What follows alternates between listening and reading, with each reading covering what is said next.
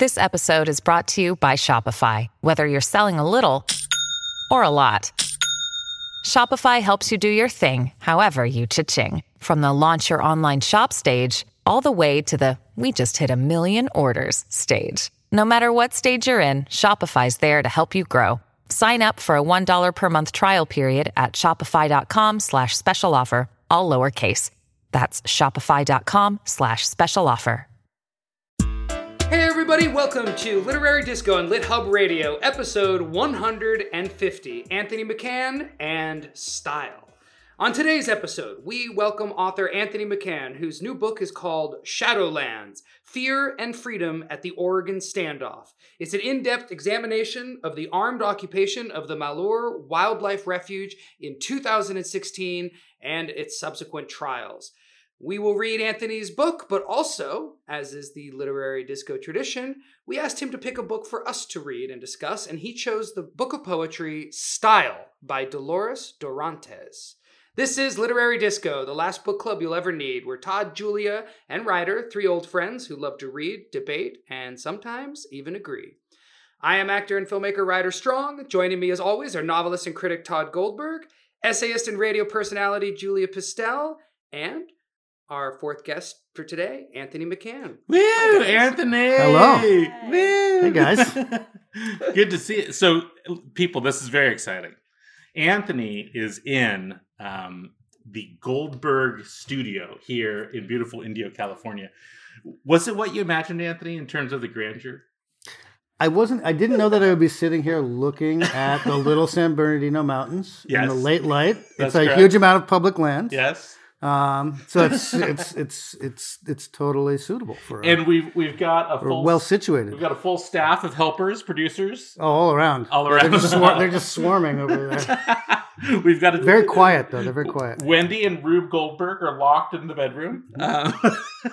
And uh, we're and we're well secured. This is actually on the a, a doubly unusual episode because Julia is in California as well. Yes. And in person with me. All I know is that I feel guilty being here and us not doing a live show. I know. Um, actually, Todd, I've uh, your friend Lita, who works at Barnes and Noble, uh huh. came to my improv show today. oh my gosh. How nice of Yeah. Lita Weissman. Oh, Lita loves you. She's a big Julia Pistel fan. Well, I mean, she's so nice. So, anyway, listeners, I promise I will come back to LA soon, and we will do another live episode. But what- what are you doing in LA right now? Coming to the East Coast. We can do that. What, am I doing but- right now? Yeah, you, you just did something very cool. What were you doing?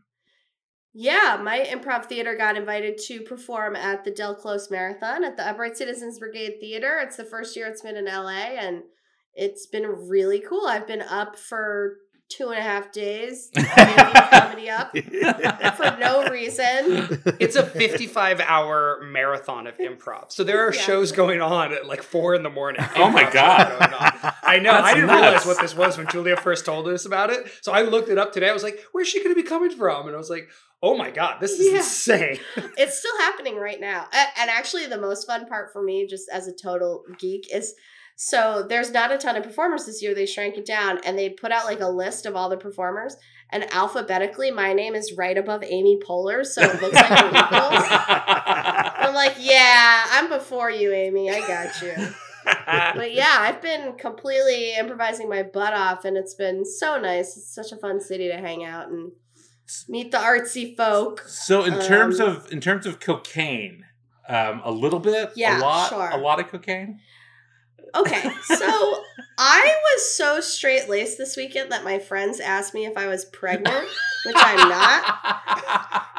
But it's because I'm so tired that I feel like anything up or down or whatever, I will like fall asleep. right. So I've I've just been I've been doing the LA thing. I've had a lot of water and a lot of juice, a lot of juice, uh, and a lot of cold brew. To be honest, those are my. that was the most LA description. A lot of juice and a lot of cold brew, dude. Yeah. I'm doing fine. You're basically well, the other thing is we don't have um like Instacart hasn't really like taken oh hold, yeah. and So we just, my friends and I just kept ordering things to be delivered to the house. I woke up first and I was like, I will be ordering iced coffee to come into my Oh, cold, God. dead hand. Oh, yeah. Guys, we live in a ridiculous, wasteful luxury time. And it Yes. is, once you get that idea in your mind, though, how can you not do it? Right. What am I going to do? Go drive somewhere and get Nope. it? We live we live 15 minutes from both Whole Foods and Sprouts, and they deliver the, the groceries to us twice a week. Wow. Wow. because Twice a week. twice Wow. a week. Your food is fresh, dude. We're not messing. Look, Um, when you're living that bestseller lifestyle, you know you gotta live. I mean, this is what Anthony's Well, going to be I'm- experiencing very soon. Uh, I'm so grocery glad shopping to does talk still ab- take a, a, a fairly large portion of my life. I gotta Yes. drive far to Yes. Bonds. Well, see, this is the problem. So Anthony actually lives out in the middle of nowhere. So I don't know if you're gonna once you're a big bestseller in like a week. I don't know if you can be living that Instacart Whole Foods life. No, I don't think so. There, there isn't. I think there's a couple people trying to pretend up there that they that they will bring you meals from like one of the few restaurants, but I don't really want to order that. Yeah. So there's a lot of there's still a lot of cooking going on. A lot of cooking the McCann has. Oh, All right. God. So, in, in the interest of full disclosure, uh, Todd, why don't you tell us about your relationship with Anthony and, and how you guys know each other and Oh, sure. the whole situation? Yeah. So, so uh, I first met Anthony in 1984. We were in a street. No, no. Uh, Anthony, uh, Anthony, and I worked together at UC Riverside. Um, Anthony is one of the professors in the low residency MFA program at UC Riverside, um, and uh, so technically speaking, I am his boss. Yeah. Oh wow, this is awkward. This is awkward. Yeah. Yeah. It's, Is it legal? no, no. I'm not sure. I'm not sure who you guys must need to make look good in front of in front in front of who. right. It gets It's- confusing. it's a- you got to it's make us look good to each other. Right. So don't make Anthony look bad, or else I'll have to fire him. Mhm. And then if I fire him, he can sue me for all of this. Yeah. Also, he's in my house and I'm not wearing pants. So, Okay. It's just well, one of those things. definitely over the line. um, Yeah. so, but here's the important thing: is even if I didn't know Anthony, I would be a super large fan of his because our mutual friend Matthew Zapruder uh, turned me on to Anthony's poetry um, before Anthony um, became one of our faculty members because Matthew's publishing company, Wave Books, had published. Uh, got what three of your books of poetry, something like that. At that point, yeah, now four, I think. Yeah, one, two, three, four, something, like- something like that. Yeah, Um, so An- Anthony would have been three. Yeah, three. We'd be reading Anthony's book whether or not he was glorifying my MFA program by publishing great works of nonfiction. yeah, I, I believe we. I actually picked Shadowlands off a list from a publisher. Yeah. I, it was it was like the first thing. You know, we get these lists every once in a while at Literary Disco, which like makes me feel like the coolest person in the world when I when we get lists from publishers like, what would you like to review or have on your show?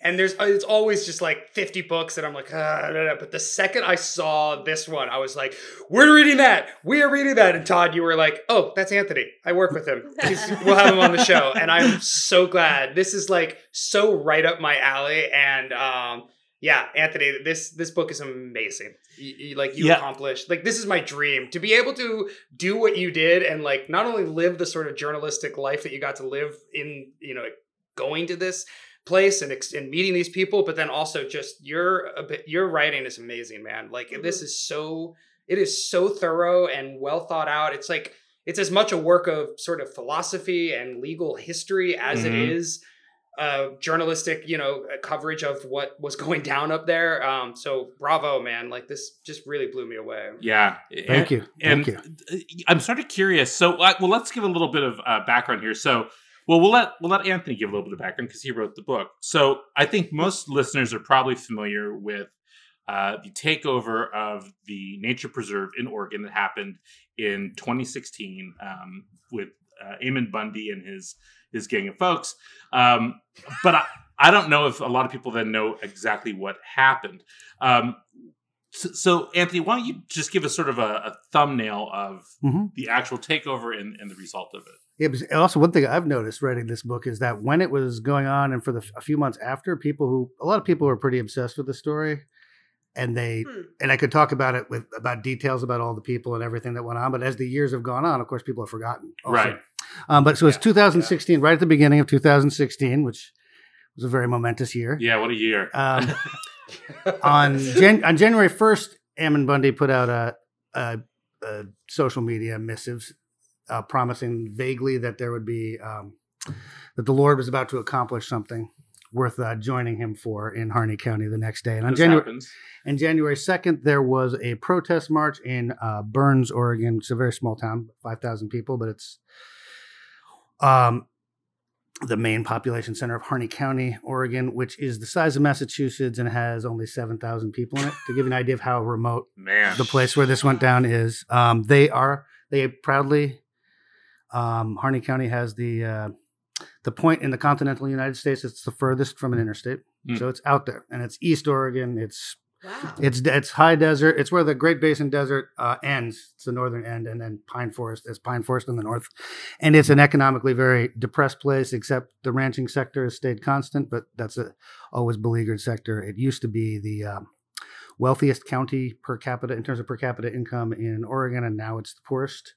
Um, it was a Mm. very much a lumber town. The mill is already ruins, Mhm. and um, so it's a depressed area. And there had been an ongoing battle there for some time, um, particularly between one ranching family that was particularly anti-federal government and really did not take well to the increased to the to the new sort of dispensation involving environmental protection and that you know um, created some conflict with ranching priorities and ranching practices of the past. Um, the Hammond family, Dwight and Stephen Hammond, and they had been struggling, you know, with with to uh, to accommodate themselves to that. Not really trying to accommodate themselves to the to that new regime of regulations, and Right. they've been back and forth and fighting and harsh words and um, and that long term conflama had been going on since the 90s. Really culminated with some fires that they set um, of their own authority in order to taking advantage of usually taking advantage of lightning storms to do prescribed burns which would be a, a ranching practice to try to regenerate forage and all this stuff but they didn't have permission to do it and they were told again and again not to do it and uh, one of the last times that they did it um, it was to protect uh, feed on their own ranch and they trapped a fire crew of local ranchers kids a lot of them up on a butte and um, after that they were charged and they were charged under an anti-terrorism statute large that, that that is that that has mandatory minimum sentence It- Right. it is it is as the judge in the case pointed out the mandatory minimum was targeted more towards people setting fires on public land near uh, more populated areas Yeah. near, near populated like areas setting a fire next to a federal building. not a federal building or Right. in the hills above Los Angeles or something. Right. Um, but you know, there had been also this back and forth, and they had been warned a lot. And in the in the middle of the trial, basically, it was it was a complicated uh, verdict scenario, but a verdict came in, and then a deal was made, and they accepted the fact that they were going to be mandatory sentence. But then the judge in the case picked the day of his retirement to decide not to sentence them to um, the mandatory sentence, and then he retired. So they went off. They served their much shortened sentences. They came back. The, and the- these these are all the Hammonds. So this is The Ham- the, the Hammond Hammonds family. are an old family of ranchers, essentially. Right in um In Oregon. In Oregon, Right. originally from Northern California, but up there, they've been in Oregon since the early '60s. They've been in that part of Oregon since the early '60s. Um, so, but in the meantime, they served their time. They got out, and the federal government appealed the judge's decision not to enforce the mandatory sentence. So that turned into, and they were ordered to return to prison to finish their finish their sentences, which looked to people in the um, anti-federal government ranching world like double jeopardy Mhm. even though it's not Right. not double Right, right. jeopardy. And it got the atten- the case got the attention of Ammon Bundy, who's the son, son of Cliven Bundy, and was at the center of the Bundy Ranch standoff um, in 2014 in Clark County, Nevada, um, same county that Las Vegas is in, um, but in the the far desert eastern part of the county where um, where the Bundys had ranched for a long time, and where there was another a whole other right, conflama with federal federal authorities over land regulations, and um, the Bundy family had emerged victorious in that particular standoff, um, where they had gotten um, basically because because Am- a video of Ammon being tased went out across the interweb, internet and So- became and became uh, So cause celebre for uh, the the Patriot militia sector. Right. So the I guess the important thing for listeners is so there's this the Bundy family is was run by Cliven. Cliven's the who's father. in the is in his seventies. Yeah. An old racist. if we want to be general Yeah. about it.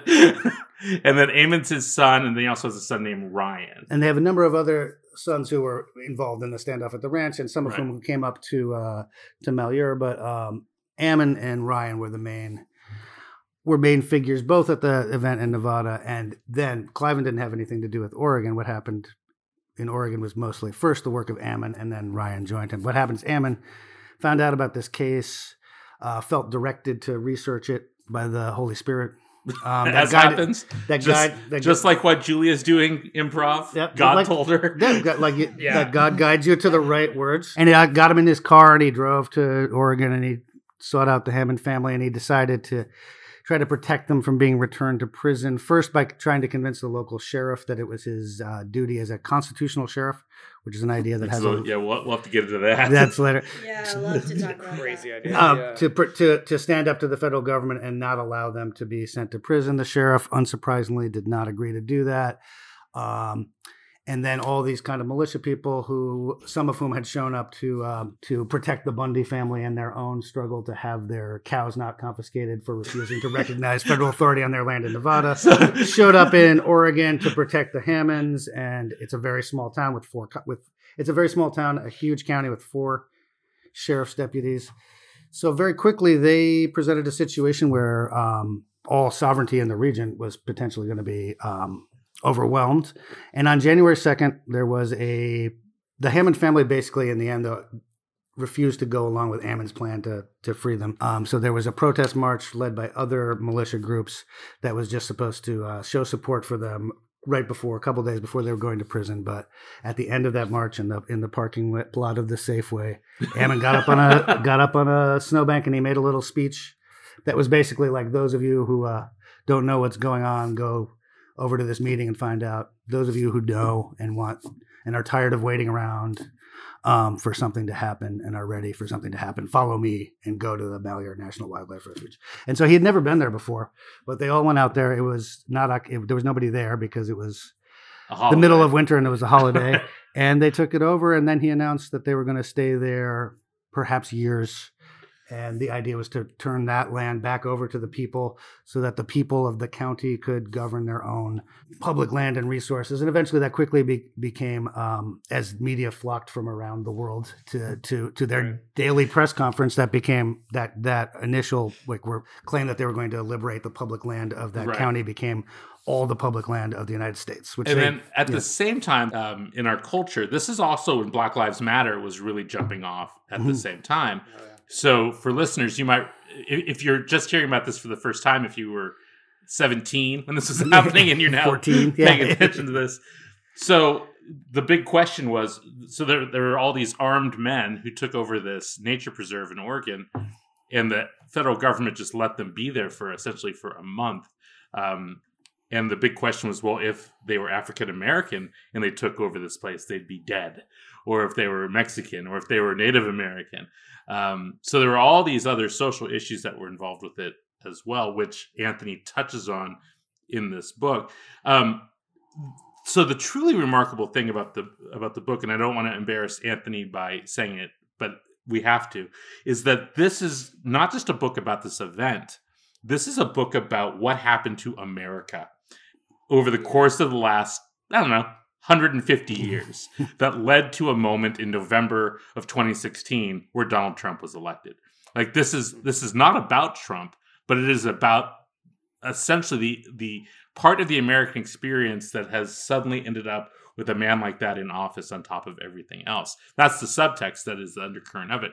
But it's also just an amazing book about the West and about the desert and about time and about place and about emotion, about sovereignty. And I don't know about you guys, but by the end of the book, I started to sort of begin to slightly agree with some of the more arcane conspiracy theories of Ammon Bundy. Right. well, I, you know, it's so funny. You, okay, so I have been sitting here listening, and I have my page open to this just wonderful little paragraph about, uh, you know, writing and thinking about conspiracy theories. So Anthony writes, conspiracy is a hard thing to talk about, too easy to legitimize, too easy to dismiss.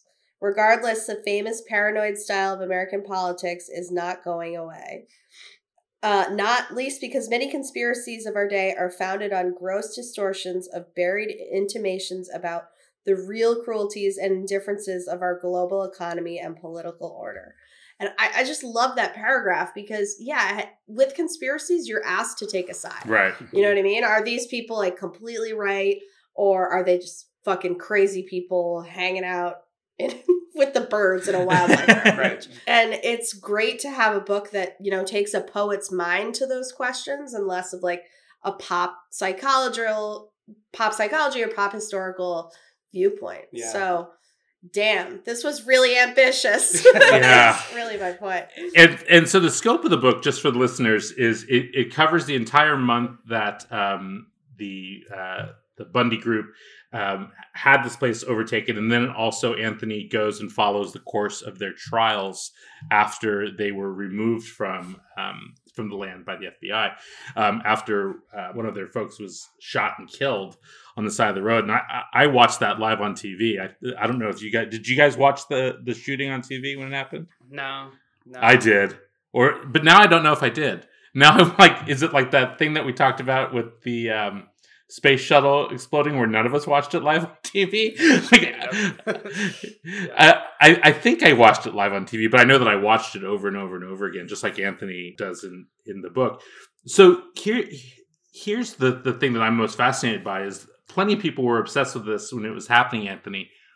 What made you decide? Here you are, um, a poet, a professor, living in the desert. Um, what made you decide I'm going to figure this out? Um, I think it was. I thought at the time I thought I was writing a very different book that would be very much more like a poet's book about the desert. That was going Mhm. to be about time and uh, like the intersections of messianic time and geologic time, and um, thinking about how the experience of history and images of history um, reverberated in spaces of the desert. So a pretty esoteric lyrical book. Mhm. But then that research led me to, given where I live, to a lot of reading about um, Native American messianic practices, um, which there's a long history of across the continent, basically, like different messianic religions, Mhm. syncretic messianic religions that were uh, pan tribal in nature and also had a political function of resistance, um, popped up across the continent, basically as settlement moved west. But the most famous one is the Ghost Dance, which is kind of the final Mhm. uh, big messianic movement. Um, fr- it came out of Nevada. Uh, the prophet of it was a man named Wovoka, um, who was a, a northern Paiute shaman who had a vision that had elements of many of these messianic uh, movements. And I was really interested in that, um, particularly one of the ones that he seems to have borrowed from because of the elements of that that spoke to some of the things that I was interested in about time and also thinking about uh, the cruelties of our economic order and Mhm. things like that. Uh, this is the Dreamer sect from uh, the Columbia Plateau, uh, whose prophet was a man named Smohalla, who famously preached that uh, that um, his people were not allowed to work or own land because to do so meant that they would not be able to dream.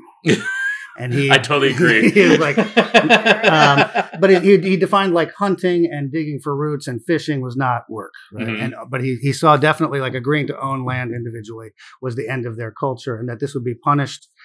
Um, if if people chose to do it, they would be punished by being um, when the earth was overturned. When the earth was overturned and made new again, and the white people who were called in that part of uh, the Northwest Boston's, 'cause- or uh, Americans were Boston's. There were the British and there were the French, but Americans were Boston's. The Boston's would be driven out, the Earth would be made new again, and um, the dead and the living would live to, would be together. And I was really interested in all of this stuff, and I was writing about it. And then this thing happened with this other current of American messianism, this really Latter Day Saint version, Right. the Mormon com- messianic. Mormon, and, and and the rhetoric coming out of it was very clearly that. Plus, there's nothing more. Nothing creates messianic time like an armed standoff situation where you're you're just you're literally living Right. the final days and talking about God, and it was happening in the space of this, the where all this religion had had come out of. And I was talking to one friend about how I thought maybe I should go up there. I feel compelled to go there, and he kind of he's a journalist. Our friend Ben Aaron, right. told me like, well, you should just go. And it hadn't occurred to me that I could do that, and so I did. And I called the people. The uh, at, at- by that point, um, the leadership of the local uh, Paiute tribe, the Burns Paiute tribe, or the Wadatika as they call themselves, had um, gotten involved because uh, Ammon Bundy had said he was going to return the land, or he and his friends were going to return the land to the rightful owners. so very quickly they had a press conference and they said, "Well, Morons. we, uh, that's really interesting, um, but no, we don't want you to return it. We're not going to accept it from you." Yeah. they made jokes about accepting it, but we think that you don't mean us. right. Um, and so I called, I called them, and finally I got Charlotte, the, the head of the tribe, at that point on the phone, and said, "I want to come up and talk to you guys about both all this history and what's going on right now." And she said, "Come on up." And then I went up there.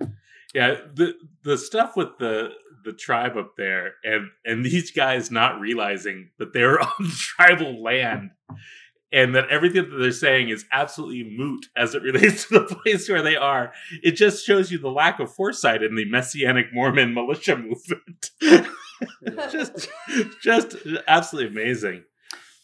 It, it just and it also, in a lot of ways, it, I mean, it came as a total surprise to them. Right. But then, of course, the fact that this land itself was had this symbolic value and was this disputed territory Right. meant, of course, it's like where the it's where the water is. It's a desert. It's a marshland bird refuge in the middle of the desert. So, of course, it's been the center of human life for thousands and Since the thousands of beginning years. time, right. So, of Right. course, it's a place where people gathered every winter. So it's just full of the dead, Right. and it's full of artifacts. They just they're just they just leak up out of the ground everywhere. there's so much wonderful writing in here, Anthony, about uh, particularly from the from the Paiute perspective of what it means to be on the land and what it means to essentially be surrounded by history. Um, there's, I I mean, you you're a wonderful writer about the desert in general, but when you're talking to um, the tribe members up there about this stuff, you're you're touching on things about the essence of home that I've never really thought of before um, and and what what history means to someone who have uh, who've lived off the land all that time. I mean, some extraordinarily moving um, parts of the book. I, I'm curious for you, Julia, who haven't spent a lot of time in the West, if a lot of this stuff was like a, a different language to you. Oh yeah, it's like another planet almost. I mean, when you guys are like, "Oh, I watched this on TV," like I remember the East Coast. I don't want to speak for everyone. My experience was like, "Oh, there's some crazy dudes." And whoa, every single day somebody's interviewing them. We don't know why. Mormons. You know, that- that's it. Like we got, we got we got some Mormons, but it's not like embedded in the history and culture Right. um, in the way that I that I think is true for you guys. I mean, I was really fascinated by. Well, I mean, also, I don't know if I've ever mentioned this on this show, but the amount that you guys, Todd and Ryder, talk about like the desert and think about the desert. If I didn't know you, I would never think about the desert. It's not a habitat I consider. You know, Yeah. so I noticed Anthony in a lot of your like blurbs and reviews. It was like this really shows how weird the West is. Yeah. And the word weird was really like popping out a lot to me. And it does seem like this bizarre, otherworldly experience that is kind of hard for me as someone living in the city in Connecticut to wrap my mind around that, like, this is America. And in a way that is a microcosm of the 2016 problem is these different parts of America trying and attempting to understand each other or Yeah. writing each other off, as I just described. as Right. oh, just some Mormons in the desert. What are they doing? I don't know. Yeah. Um, whereas they had this huge impact or reflected this mindset that became and is very powerful. So yeah, that was my experience. Well, Just like I mean, and This there's a point. weird. There's a point in the book where, where, in fact, Anthony says America loves its Mormons. You know, to, but in a sarcastic way. Would love to make fun. Yeah, yeah, yeah, we yeah. love to make fun of our Mormons. They're they're like the one acceptable cult that we really have. Um, And the church just announced that they're no longer referring to themselves as Mormons. So they're we're, one is not supposed to call them Mormons. oh, so they're only Latter Day Saints. Latter-day Latter-day Saints, Saints. yeah, But I don't know about you guys, but the history of the Latter Day Saints that um, that Anthony puts out there about the history of Joseph Smith and that Joseph Smith was assassinated while he was running for president, I had no idea about any of that. None. Mm. Like, shouldn't we? Like, shouldn't we have been taught that someone who was running for president had been assassinated? Did you guys know about this? I Vaguely. I didn't know he was assassinated. I I have, as Anthony's pointing out, like yes, I am very interested in Mormons. I've read a few books, um, but yeah, I didn't. Uh, well, I even what you're saying, Todd, is interesting. Like, should we know about everyone who's ever run for president? Is that something that we know about our presidents Right. and our vice presidents, but anyone who's ever run, you know, that's a completely different thing. Right. Yeah. That's a good You point. know, But um, although obviously he had a huge yeah, impact. on I mean, he our culture. he ran for president, then he also started like the number three religion in America. One of the largest religions in the world, right? Right. And Sure. So it's like, oh, he, he ran for president and he created, uh, you know, a giant religion, and we don't know anything about it. That's weird. Super weird. well, listen, I saw Book of Mormon, the musical. Uh, Taught me everything I need to know. And, Just- and and all you that- need is and then read Under the Banner of Heaven. Right. Yeah, You I was- Yeah, it yeah. covered. I was gonna say I've also seen the musical Jesus Christ Superstar like three times, so I'm good. You get your theology, multiple yeah. religions. so, and yeah. Ryder, I'm I'm sort of curious, you know, with your Edward Abbey uh, fandom, like Yep. where where you place this next to sort of what he you, gets a he gets a shout out Yeah. in the in, in I think the first chapter. Yeah, I mean, I you know, I well, this is yeah. Because what's interesting to think about Abbey because he's you know he's one of these sort of cranky libertarian types that I'm wonder I would love to hear what he would have to say about these people. You know, uh, I I'm pretty I'm pretty sure he was non-religious so you know he would probably have a, a perspective similar to anthony's.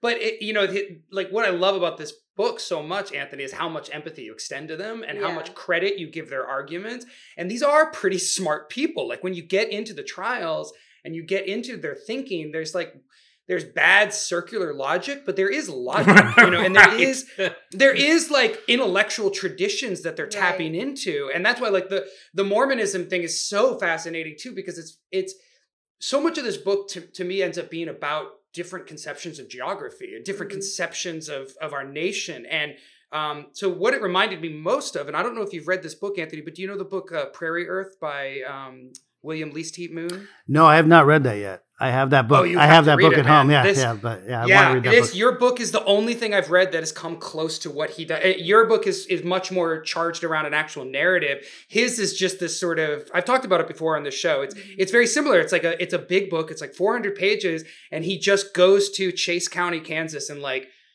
uh I'm sorry, Chase County, Nebraska. And he just um it- it's because it was the blankest part in the map he could Uh-huh. find. And he just goes there and he writes this book that he tries to write. He calls it a deep map.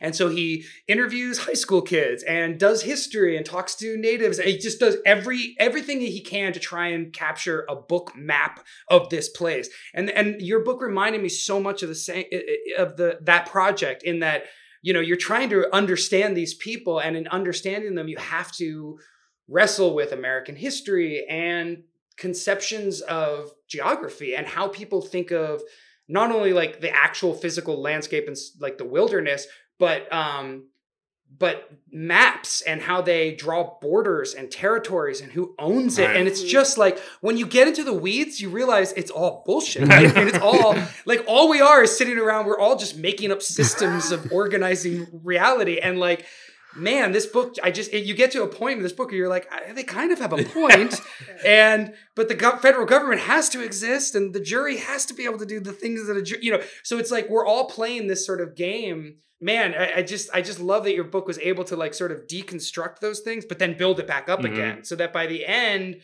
donald trump made more sense to me And- Yes. and, the movement to support him made more sense to me and while i was reading your book you know we watched the the democratic oh, debates and like I've had a completely different opinion than most people around me now because now I'm like, it's not about any of their policies. It's all about feelings.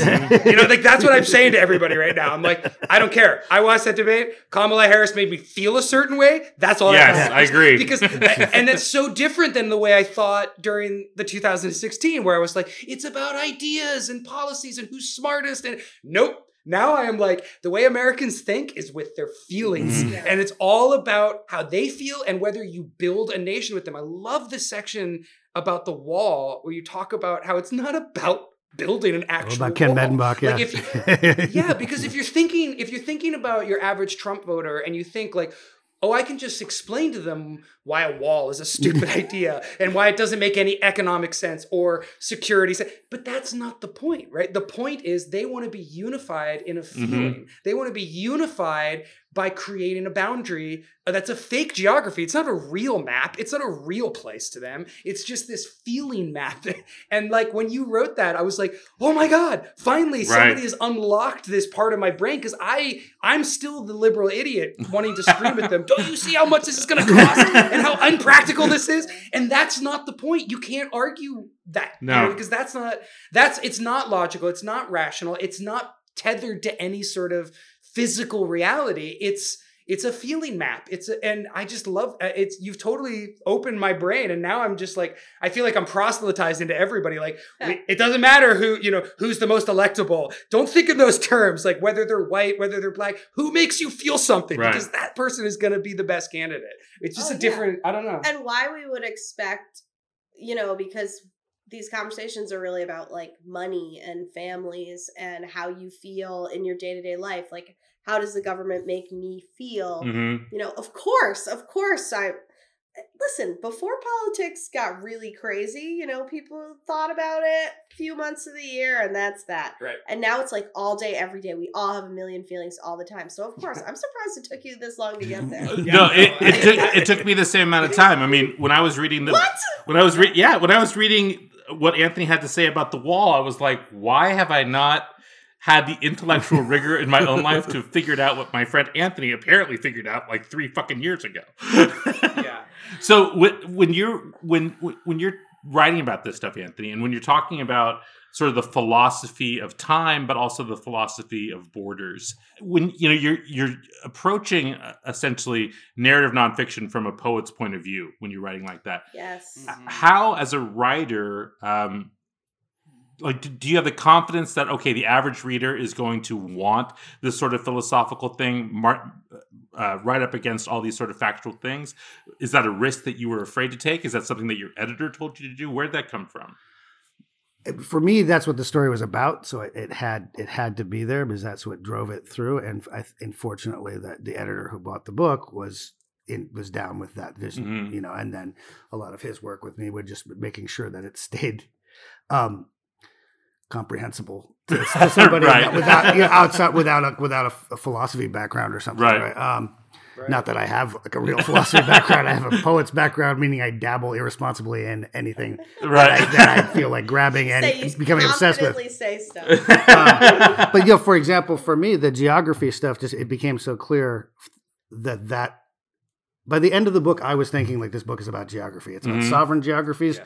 but also other kinds of geographies that have different conceptions of place that don't really fit in with European conceptions of sovereignty, and about the collision between these abstractions and these non-abstractions between the reality of that place and between a community like the Paiute and also like other rural people of the West whose relationship to the place is threaded through their daily embodied experience of distance and Sure. dirt and all of these things and where those things collide those abstractions and the Right. violence of those abstractions um, collide with the embodied experience of space but how also the experience of abstractions as feelings as in a nation are embodied experiences that happen as feelings and happen as a map of space. And so the whole story for me had to include all that stuff because once you're looking at what was happening out at the occupation, the, the layers of stuff that were happening there. Because there's another layer, there's another map here, and that's the internet. Right. Um, and this is a Facebook. This is a Facebook story, and this is also a story about what happens to, That to the- sovereignty. uh, it- it- the interesting thing, though, about this being a book about the internet is that Anthony is not on the internet. if this is a total poet thing to do. I'm gonna be like, I'm gonna pontificate about the about like social media, which I've totally avoided, except for like I think six months on Friendster, and I never got.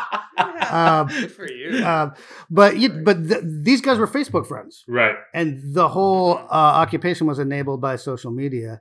They were able to bring in a flock of disparate armed people who were inspired by Ammon. Right. Um, and this this brought together the, the militia movement, which is actually incredibly disorganized. It's mostly like five pe- people here and there sitting in a pizza parlor, eating really bad, eating really bad pizza in some little town in the west, With a gun. talking about tyranny, and then maybe planning to like pick up some garbage as a community project, and then meet at the at the firing range. Right. But Ammon inspired them, and was able to bring in all this messianic religious content, but he was able to reach them through his very personal YouTube videos, which, are very well made, where, he, Mhm. where he's like looking right he's obviously clearly trying to like communicate a lot of feeling to, and a very different kind of feeling than you that we're than we're used to seeing from like ranting right wingers. Right. It's all like an "I feel your pain," uh, Yeah, Bill Clinton yeah. kind of Yeah. feeling, and he was able to to get all these people to show up there, right, without any organization, just by virtue of feeling and them all knowing each other, Right. and actively challenge federal and local sovereignty in this town and in this county.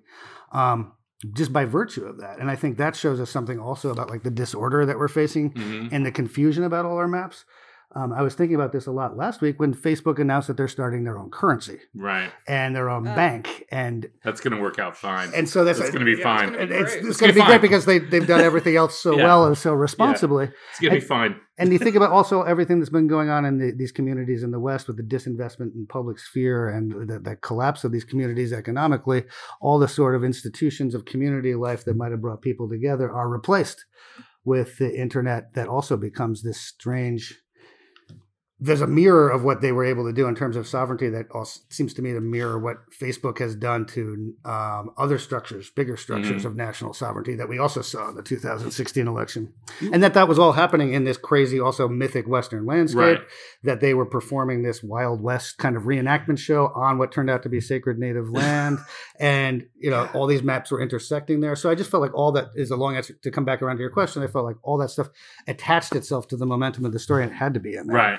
The the other thing though that I think is so interesting and and this begins to show up um, towards the end of the book when you're talking to all these guys while they're um, in Portland or in Las Vegas for the trials um, is that it it wasn't even necessarily for a lot of them the the um, the ideology that they were so interested in and or um, or the message of Ammon most of the time is that they just liked being with each other like this idea that like finally like they could hang By being united. Yeah. Something's going on. yeah something's going on get there. and just like Yeah. hang Yeah. it's just like hanging out you know the, the value of hanging out and it occurred to me like for a lot of these guys and there's some you do a wonderful job of painting um these guys in, in very complex light because of course they are complex people um is is the loneliness of um of what these guys feel in the real world. Like they might be the only person in their neighborhood or in their city or in their ecosystem that feels this way. All the other people that, that feel this way are on the internet. And then they, finally they all get to hang out together. It's like going to it's like residency. Yeah. finally, like you get to find these people that share your affinities with you and you get to, you know, get all your guns together and live in a big nature preserve. except and- it's also like the end of it's like the end of the world and Yeah. you're going to redeem america right. or die or all die Yeah. together the, Right, it, it gives you meaning. it Yeah. you yeah. the biggest Yeah, it's not only shot of meaning you can it gives get, right? meaning. Yeah. yeah. I thought that was, that was really striking, and that was also the sort of the heartbreaking thing is that most of these people are just looking for a place to fit in with other people, and and they're all they're mostly men that you're writing about, Yeah. and this Most is something that we've talked about on the show a lot in the last couple of weeks because we read Jared Yates Sexton's book about Ah. toxic masculinity. Um, but it's it's also just like men who are caring for each other and trying to figure out a language to say that like I got your six, you know, oh that they all they're so huggy and they talk about love all the time because ammon's bringing this right? religious thing into it and making that be okay right Yeah, it's it's it's Right. such a strange combination of of um, essentially every fucked up thing that's happening in America at one time, and then it's all because of it turns out a tortoise. Well, yeah, and it, well, the the thing about the the community thing that struck me the most, these guys talked like um, like Matthew Dethridge, one of them, Mhm. thought like his whole thing was that this is the only time he'd experienced community in his Right. life, and the best thing about it was that they didn't use money, and he wasn't part of the war machine when he was out there, and it's like- Right.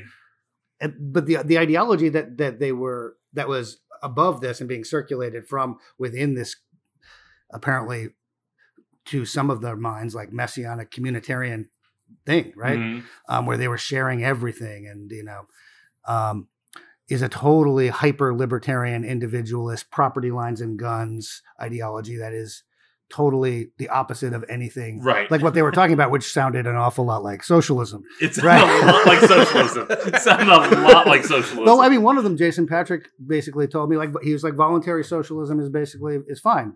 But everybody's got to choose to do it, and his Right. idea of it is like a Christian one in a small town, and um, but that that the ideology was totally the opposite, right? That it's that it, that a lot of the idea every now and then when Ammon would slip out of the religious register or Lavoy Finicum would, they would sound like Paul Ryan, hmm which is when they also would get more boring. Um, but um, Right. it did it did all it did all start years ago because of the tortoise. Yeah. So, uh, and we'll, we'll leave we'll leave some things for the reader to figure out when, Yeah. when they get the book. But essentially, what this all boils down to is uh, the protection of a uh, of of a, tur- a, a turtle, a tortoise, a uh, an endangered species is what is what brings us all on. So, um, I just have a couple more questions, and then I know we we need to talk about the book I haven't read that you guys have. Um, and I'm sure you guys have a couple more questions too. And the collision of that tortoise with Vegas. Too. Yes. Las So Vegas. the the one sort of writing thing that I, I need to know about is so the the way you have um, put the book together is you you have real time events, you have memories of things, obviously, but you also do these huge deep dives into the vast history of every single thing. Like there there is a historical conflict behind every single action that takes place in this book, essentially. Yeah. Um, or many, or many, yeah. uh, yeah, I mean, from the smallest possible um, conflict between folks to the biggest ones, there's there is something larger that's going on. Um, so you're writing this book. You have this idea that you're going to write about um, the the Bundy gang that's up there. You start running into these historical markers. What was your process? Are you are you like okay? I just learned this thing. I'm now going to read every single book about the Trail of Tears. I'm now going to read every single book about an endangered tortoise. I'm going to learn everything I can about the the Indian agents, which is another huge Oh, yeah. up thing. Scope Yeah, the- is huge. the Yeah. the um the Malheur Reservation. Yeah. Yeah. Um well that's where having a deadline meant that I couldn't read every single book because I think that I would have Force. I think I would have preferred to read every single book, but I I was not allowed to basically in the end. So it was like everything that like that got me to a place where I could attach um, what I hoped was a vivid version of that to the the momentum of the story as it Mm. pushed forward through first the, the first half I see it's kind of a apocalyptic western and then Right. and then there's a courtroom drama right so um but quickly with each i mean everything that happened seemed um and again this is this goes back to the messianic time thing i, I one idea probably that underlies the whole book and is important for its method would be walter benjamin's ideas about messianic time hmm uh, in relation to the study of history in a more active um, for him it would be a revolutionary fashion where the idea is that um, in the present elements of the past form a, appear to you because they have a relationship to what's happening to you now Mm. and that in writing that we make images not images like video images but written images on the page that language images are particularly great at capturing that intertwined embeddedness of that moment in the past and the present that is appearing to you now hmm for a reason because it, it, it is illuminating what's happening in your present Right. and that's why it's becoming clear to you and it's it's necessary and that forms a time of its own which would be messianic time which is not the present or the past but where they're intertwined which is the now. And there were so many images out there. From the time they began they were clearly both like operating in the present operating on facebook but also totally operating in the 19th century and it was all there. So it was so i had to just follow my instincts to like what is appearing to me from this perspective in this image Mhm. and that's where the writing became like a method that brought forward what history i needed to know Mhm. like just writing about a video for example brought forward that maybe i needed to think about Right. manifest destiny in this particular way or think about and then you got Rain lucky follows because the there was an eclipse. and then i got lucky because there was actually at the end an eclipse to bring it all to, to a close there were a lot of moments like that that were really is the book the, some of the most gratifying moments like writing the book Right. weren't actually writing it. It was before writing, but I'm involved in the story long enough that I'd walk into a scene or somebody would say something. I'd be like, well, there, I know where that's going to be in the book. Which is a weird feeling to happen in Yeah. your life.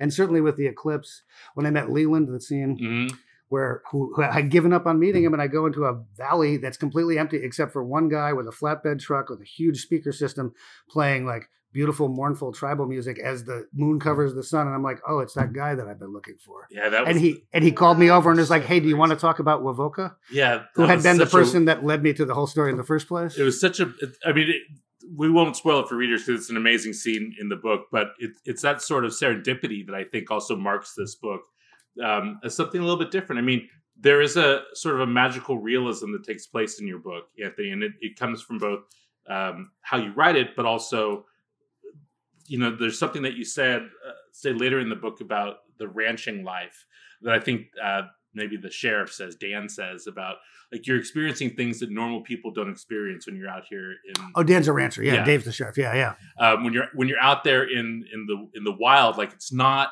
it's not the same as living somewhere else different things happen to you Mhm. and those things seem to be happening for you when you're out there doing that stuff Mhm. which is pretty cool Mm. Um, I, I can I can talk to Anthony all day about this stuff. I, I should stop and let you guys say something. I'm sorry. yeah, I just want to add. I mean, we should we should move on to this poetry book that you picked because we're, we're completely taking up all the time talking about Shadowlands. But I just want to add, like, one of the things that really struck me about your writing um, is, and it's something that I feel like is is missing often, and especially nowadays is really important. Is your um, your you you you, I, you locate everything in in in in people's actual bodies and in their Mhm. faces and their voices and you describe that very well and everything is like brought back to people's actual like physical personhood Yeah. often. And that is so that's something that we're losing you know? And I, and I, and I feel like so often nonfiction writing just like gets into the habit of you know you introduce a character like this is this guy that we're going to talk about and then you just refer to them by their last name for the rest of the book you know? And and like they become an abstraction and you your book resists everybody like everybody feels like a real person Yeah. and their their their That's actual physical body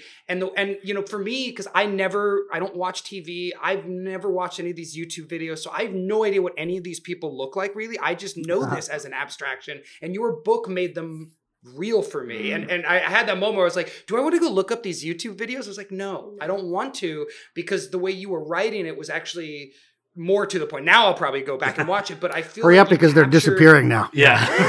oh really Yeah. Yeah, Um, but I, I just I just really appreciate that, and I think we need more of that in, in writing. And and it's not only it's not only the individuals that you do that with, but you also create um, social spaces. very Yeah. well. So like for instance, your description of the way courtrooms feel. Mm, yes. Um, and how they have this sort of mystery and authority and and the way that that changes the way you felt sitting there as a journalist you know watching this unfold was it reminded me you know, the only times I've ever been in a courtroom is for jury duty. Mm-hmm. And it, it, it, it reminded me of the same yeah, yeah I had the same set of like this is a weird space. Why is this such a weird space? And you just a- analyze that so well and I wish there was more writing like that. Yeah. you know I wish that that more people wrote about human beings the way you do and and social spaces the way you do. I I, I really appreciate that and I hope you keep doing uh, that Oh, in another oh, I'm so- other I'm so glad about that because the court then that that that aspect of the court was so important for me because it's also like taking them from this space where everything they were doing was so irresponsible to put it mildly right where they were just bringing their abstractions to bear on this real place they knew nothing about but then they take their Yeah. bodies that are full of all this feeling and they come into this space of total abstraction which is the court and they made me even more aware of the fact like this is really weird that i'm sitting here with all these people and they're right there right. right Right. you know and um Right. and that court is all about the ritual that the embodied ritual of producing majesty um through what it does to your body and we've got more of them now Right. with security and all that kind of stuff and it was just such an important part of the of the strangeness of that geography too right of Yeah. of bodies meeting of bodies being uploaded into a total abstraction which happens every time you enter the marble of a courtroom Mhm. Oh. The, Wow. the other thing, though, that we should note is that um, Anthony is not absent in this book. Like, there is some really funny Yeah, no, stuff very- in here, and you know, Anthony, you have some some great observations about things, and of course, the second half of the book is about your journey through this. Um, but I, I was just looking for it; I can't find it. But there's some point where you're talking about something, and you said. Uh, most people would realize this was a very bad idea. I was like, "Yes, my God!" Or, or you're describing Jarvis at one point, um, who is a Native American who seems like a bad motherfucker, um, and you just he was on the tribal council yeah, you just describe him as a really big dude. And it was like I think that was the first point in the book where you'd used the word dude, and I was like, oh right, Anthony is still writing this book. He was a really big dude. and he is and he is um, All right, so shall we turn to this book that Todd did not read because his his read copy did not arrive. My time, yeah, my it's a- copy has not arrived yet. It's a very short, very interesting book by Dolores Dorantes. It's called Style, and it was translated by Jen Hofer. Hoffer. Oh, Hoffer. Huffer. Hmm. Okay, Huffer. Oh. So the first half is in is in Spanish, and then the second half is in English. So I could only read the second half because I do not speak Spanish. Yeah. Um, this is a very strange poetry book. Um, It's a pretty intense Anthony, book. Why did you Why did you pick this book? You're actually thanked in the book. We should. Oh, Yes, that. yes, Wow, I know. there the we first go. person she thanks. Um, so, uh, so I know. what Yes, I know. I know. book? I love this book. Um, and Dolores is an important, um, important friend, an important writer, and just colleague on the on the path. Um, Yeah. First of all, Todd was like, Todd Todd told me explicitly, like, your book's really long. You need to pick, pick a book that's really short. Um, and I was like, I love this book, and it's really short. Um, It especially when you consider that um, it has it's it's it appears twice, right? It's in Spanish Right. and. English. and Right. Um, second of all, I was thinking about it in relation to some of the the themes of sovereignty and geography. It's full of maps. Um, it's full of sovereign violence, um, personalized in this really embodied and terrifying way, um, through the use of address. Particularly, the whole book is in um, Mhm. is in um, direct address, but um, but plural, right? It's Mm. first it's first person plural addressed to a singular you, um, and basically it seems to be a group of ghosts, perhaps murdered girls, um, addressing their tormentor or murderer, perhaps it's unclear, right? Who seems also to step sometimes be you know stand in for also like patriarchal authority and like the government of Mexico. And this is a book Dolores wrote after um after having to flee Juarez, uh, basically for her life. Um, Seems like a book I'd really enjoy. I think you would. I think you would really enjoy it. It's also another reason I picked it is I think you would really enjoy it. So when it comes in the mail, Yeah, um, it'll be here tomorrow. In fact, um, and so some of those some of those things. It's also you know it's very it's a it, it's very much though Juarez is not mentioned. I think it's very it, it's very much situated in the situations of Juarez, which is another brings in another real and imaginary border. Mhm. Um, so I was thinking about all those things, and I think about this book a lot. Um, so I was curious to talk I'd about. it. to.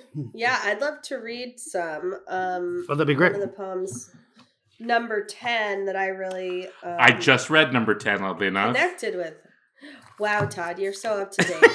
um, and I think you know, considering that this might be about murdered girls or you know women's bodies in general, this is it's just a fascinating little nugget of a poem. Okay, so number ten.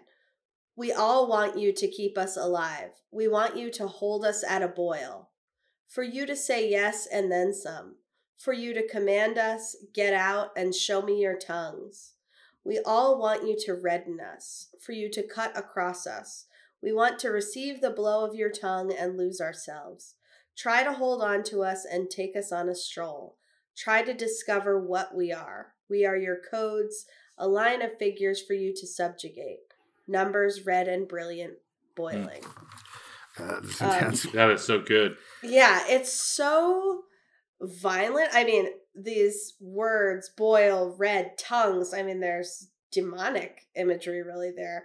Um it's just so striking and it's so this particular one it feels so fearless. Um and I was wondering if you guys felt it that way of like your, you know, your tongues, your boil, your red, etc. How did you guys react to this one? uh, I mean that that that's actually one of the most striking Mhm. That that poem in particular because I was like boiling. You know, um, yeah. in general, I you know I was I, I was I spent a lot of time being confused reading this book. Like I felt very much like lost. Um, I I feel I mean like this is this is not a poetry book that I would recommend to people who don't read poetry that often. Do you know what I mean? Like this is a tough one. This is and and in some ways uh uh infuriating for me because I was like it's too abstract. Like you know it's nice to hear a little bit about her or like even your summation of the background uh you know as vague as you have been is more helpful than what I you know just picking up this book out of context um yeah I mean it's it, it's it's very abstract um except in the images you know there's these very clear images like it opens with this notion of sky and branches and um, you know there, there's there's clear stuff, and I think I kind of have a, an idea of a, a somewhat of a movement, but I don't know. It, it didn't quite. It didn't quite strike me all the way through. I was left going. I was left wanting more specifics. Like I wanted a, a city name or a date or a personal experience or something that I could sort of wrap my head around. Is that just me being too um, too literal? Well, it's I mean, it's asking for a different Too kind of ex- it's it's asking for a different kind of experience than the book seems to be interested in giving, right? Um, Right. Totally. Yeah. because Right. like and it's, I I find that this happens a lot with uh with poetry when people use abstract to talk about things. I see, I understand what you mean, but for me, it's Yeah. like it's maybe it's it's almost like it's so concrete. Mhm. It's so about the address and the physicality of the imagery that it feels abstract, but maybe it's also it's so corporeal in a certain way Mhm. um, in its movement, and also in how so much of it is about channeling emotion through address. hmm Um, So you're that it saying feels abstract, but it's not abstract in the sense of like it's a bunch of ideas being discussed. It's Right. emotion being delivered as image and sound. Um, in also, I mean, obviously, there's like very specific content. There's a kind of a buried narrative that that something's going on. There does seem to be a flock of of ghosts or something Mhm. haunting somebody. Right. Well, I guess that's what I was because there's like there's numbers too. There's like chapter heading or sections. Mm-hmm. You know, it's it's it there feels like there's a structure. Mhm. So it feels like it's inviting me to try and figure something out or to understand something. Well, yeah. But it didn't. I never got there. And You it's- know, I think maybe what Ryder's reacting to, because I would say you're often very open to completely abstract things, but like Yeah. The address makes it feel like answer to this. You know, answer, answer, answer my huge chorus of violent right. calls. It's charged. Right. Right. yeah, right. and yeah, it sounds like your reaction is like, "What did I do? Kind of, how do I how do I apologize for Totally. whatever's happening here?" Well, I think- Right. Um, Yeah, and I think that like a, a male reader addressed by this book, it's it's it's it's very challenging. yeah, Yeah.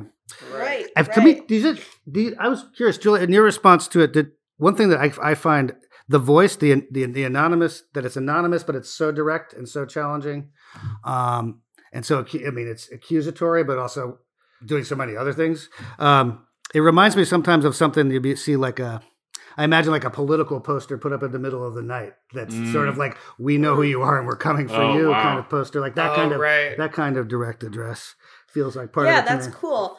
And as you know, I'm I wasn't really thinking of the gendered stuff in here, but like I I felt like more part of a we, the we, you know, like, yeah, I'm in with the I'm down with the rage. Yeah, let's fucking go. Mhm. Rather than like I'm eh, receiving this, you know, like I'm the target. Um and I wonder if that's just a gendered response to um some of the implications here. Um oh, I don't have the one up in front of me that I wanted to have. But yeah, there's one that's like we are girls. And that is just my automatic not even brain response. My bodily response is like, yes, I'm in that pack. Like I've been absorbed into Right. this wolf pack of anger and other many many other emotions in here. So yeah, totally different response. Maybe I, I can tell you a little story yes. about the Yeah. strangest collaborative. uh, It's the most I feel the most successful and most intense collaborative literary event that I've ever worked on as a sort of curator. Um, working with Dolores and Jen on an event we did in LA for this book. Mm. Um, where, but at this point, Dolores Dolores uh, lives in the states now. She's a ref. She's actually uh, she's she has asylum um, because of things that happened to her in Mexico, which is very rare, actually. oh wow. Um, Thank God she got here early. Yes. Um, and but she had grown tired of giving readings where she would read in Spanish and then sit there where well Jen would read in English to a room of of Anglos, right? Right. Um, so she, but we wanted to do an event with her at, at Machine Project, a space where I did a lot of events um, in the past. It recently closed. Um, and we came up. We asked her, well, you know, what would- what would it take for you to do do something? You know, and we can do anything you want. And she came back and she's like, "This is what I want. I will read it, but the audience needs to be handcuffed and blindfolded." Oh shit. And we were like, "We can do that." Because we can tell, we can put out with at Machine Project, we're able, we can, we'll put out a thing, be like, "Do you want to come listen to poetry while you're handcuffed and blindfolded?" People will come, and it, it was, Oh, it was yeah. what- it was a very well attended reading, and we um she wouldn't come until everybody was handcuffed and blindfolded. So Jen and I and some other friends, we got some zip ties and we gently handcuffed people and blindfolded them. It was a, it was pretty strange to see them all there waiting for her. And then she arrived on the bus, and she was wearing like a a ski mask, Oh my gosh. and uh, she was kind of dressed. She was a little Zapatista up. She was wearing some trad garb, and she came in and she Hmm. read and she walked around the the crowd reading in Spanish, and then Jen would come walking past her reading in English, and then she left. And then we unblindfolded everybody, and they never saw her. Oh my gosh. And then they had a lot of questions, and That's Jen really and then Jen made them.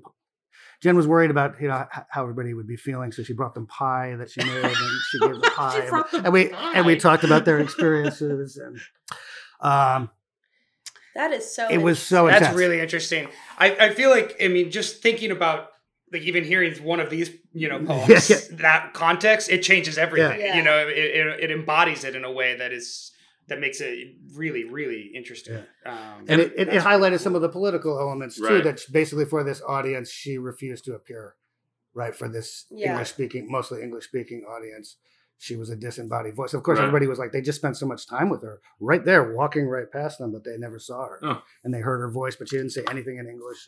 What an interesting parallel, though, to the scene in your book, obviously, where two of Ammon Bundy's acolytes uh, shackle themselves to, Oh, yeah. to emulate what Ammon Bundy had just gone through, Yeah. where he'd been uh, handcuffed, basically nude for 13 hours. And they go and they try and do the same thing to see how long they would last Yeah. as a protest. Yeah, it was like you know that was it was a, that was fascinating to watch those guys do that because basically you have a total like a totally it's a right wing libertarian Right. world of people who haven't been to art school. Right. Right. and they they invented like live performance art for for for Facebook Live that was just like it was pretty rich. It had a lot, outta a lot of Cal sado, Arts. lot of lot of sadomasochism, a lot of Christianity, and Right. a lot of political Yeah, I was gonna say it's so Jesus-y. It's so Jesus- It just makes Ammon this like suffering, you know, Jesus figure. and they would always say they, they would say like I, we want people we want to experience with our but what what he experienced and what Mhm. he went through um and then that they were doing outside that that that uh, CoreCivic private Right. prison in nevada But that I mean, but it's an interesting parallel to what you're talking about that she wanted to do so that people could finally experience the poetry in a more realistic vein to what she wanted them to experience. I mean, that's that's th- there's a, a unique thread there of two entirely disparate human beings that, that essentially want the same thing. it was really strange about the dolores performance i think it really it really really troubled her hmm um and the audience loved it Right. And so um Yeah. Which i guess really actually isn't very surprising that in the end it was more troubling for her and No. for the audience it was like this exciting thing Right. And then like, and there was pie. and then there was pie and the pie was really good yeah. Oh no, just that for her experience walking around all these people that mm-hmm. they looked like they were suffering. Right. I think more than than they were. Right. Oh, fascinating. Right. Yeah, what I was going to say is I've never really considered, you know, for folks just consuming poetry, how similar the conditions under which you're consuming poetry usually are. You know, you're Right. comfortable, you're in a place you know or Drinking understand. wine. Yeah, you've got your reading chair or your beach towel that you love and like to force yourself to encounter poetry specifically when you're in a different physical or emotional state. It's just a fascinating idea. Yeah. I'm, I'm going to try it. Yeah. Yeah. Let's let, let's Yeah. hear another one of these poems since I haven't read the book. Actually, Todd, I think you should read one or Ryder should read one and we should get your immediate reaction. I will I will read one. All right. This one begins with the word gold. Oh, I like that. All right, this is poem number 12. Gold work inlaid painfully onto the sky. We want to turn around. We want you to have us face down, your codes burning, the zone you cannot tread.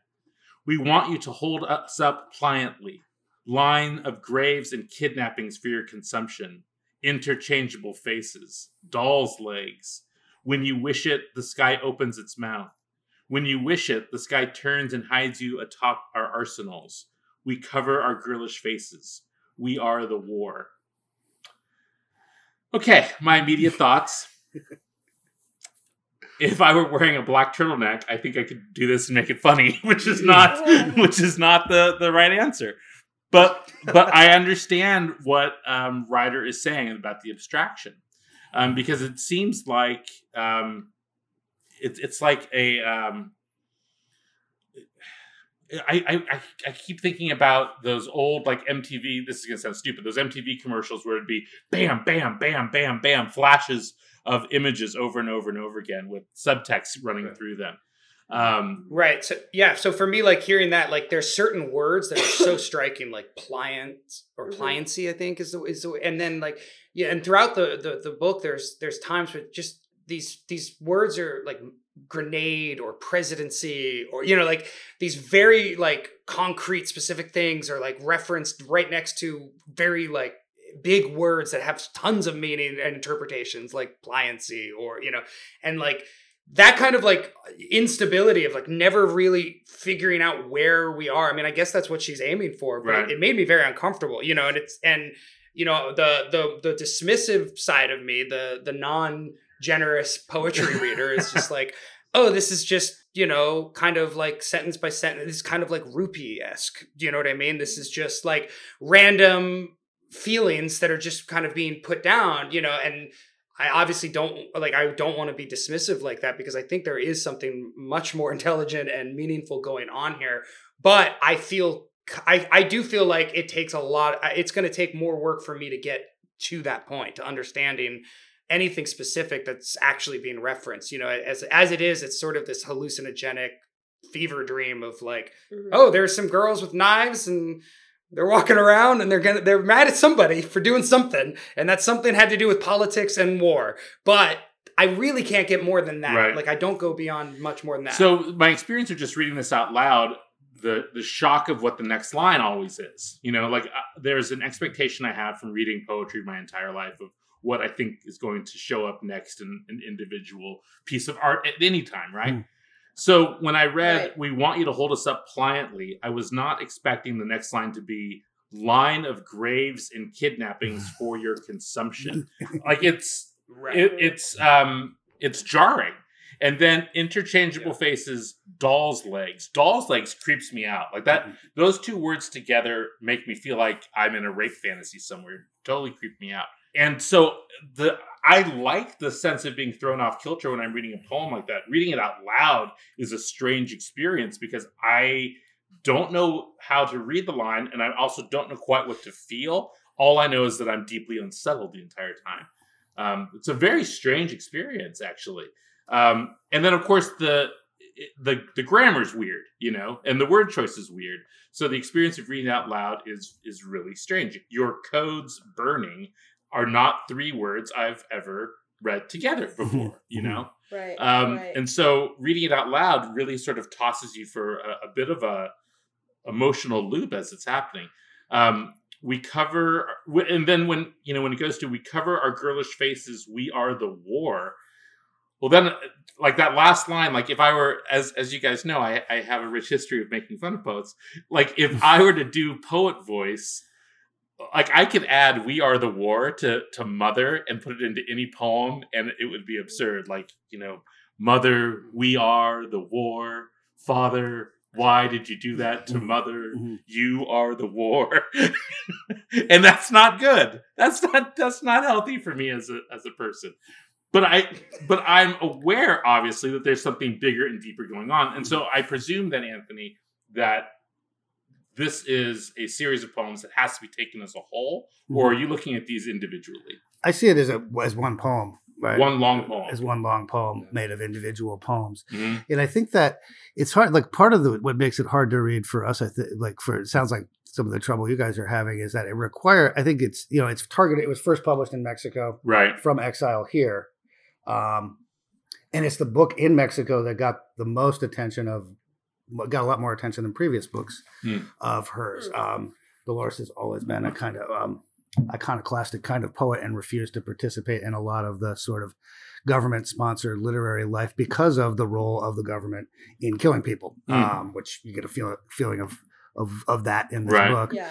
And so I think that a lot of the stuff that feels abstract and that can feel abstract to a, a reader north of the border feels like I think people are talking meat like we are the war the the the nature of what that war is Mhm. and it's also its Right. nebulousness and its presence in everybody's life and the gendered nature of that Right. war um Yeah. is something that immediately is accessible to a Right, reader living right. that time. And so I think that poetry is able to address that directly on multiple levels in terms of the direct address here, Do you but also going right into those kind of images Right. because it the, the the poem was also speaking to a readership that's already in that space. So then it can start doing those things that maybe feel more abstract, like things that really interest me of like when you start having like a code something as abstract as a code Mhm. made physical and it's boiling and it's burned into Right. flesh it gives an image also of a geography of a, of a nation of a people you Mhm. know um, being codified right? and also literally murdered randomly in in by I mean I think a lot of what's been the violence has been going on in Mexico for years now. The confusion of it, and Dolores has personally described this to me a lot. Like who's behind it? But you know it's not just the narcos, and you know Right. it's not just the government, but you know it's kind of all of them. Right. And um, There's a system. there's a system, but there's no system, and it's Right. everywhere. You know, and the war is is It's never everyone. ending, and there's and there's no point. And a lot of her point when in Dolores' writing too is like that that so many of the things that have gone wrong uh, in in Mexico in recent decades are you know borne by everyone, right? Right. She talks about it for herself too, of like as the war rose up around them in Juarez, that it just suddenly it was insane what was going on, but it had been coming for years and years, and everybody Right. had just accepted it to the point where it was just normal to see. To, to see somebody just shot in front of you, or like there was like a she thought one example she gave was of a of a guy who did one of those like living statue things. Mhm. It was Michael Jackson hmm downtown in Juarez, and one day some guys drove up in a truck and sh- shot him with their machine guns. Jesus. And I asked her, you know, why? And she's like, nobody knows why, but that's just how it is. And you know, maybe they wanted, maybe they, they whoever they were, wanted people to be afraid. Maybe they just Right. didn't like mimes, right? And, no one likes mimes, And so they and they could get away with it. Maybe they thought it was funny. right. And she's like, you know, but at that point, you know, there is something funny about it too. Right. But at, Yeah. once you reach that point, it's this kind of war. Well, and that's, that that's magical. being described there. That's the kind of magical realism part of it too, right?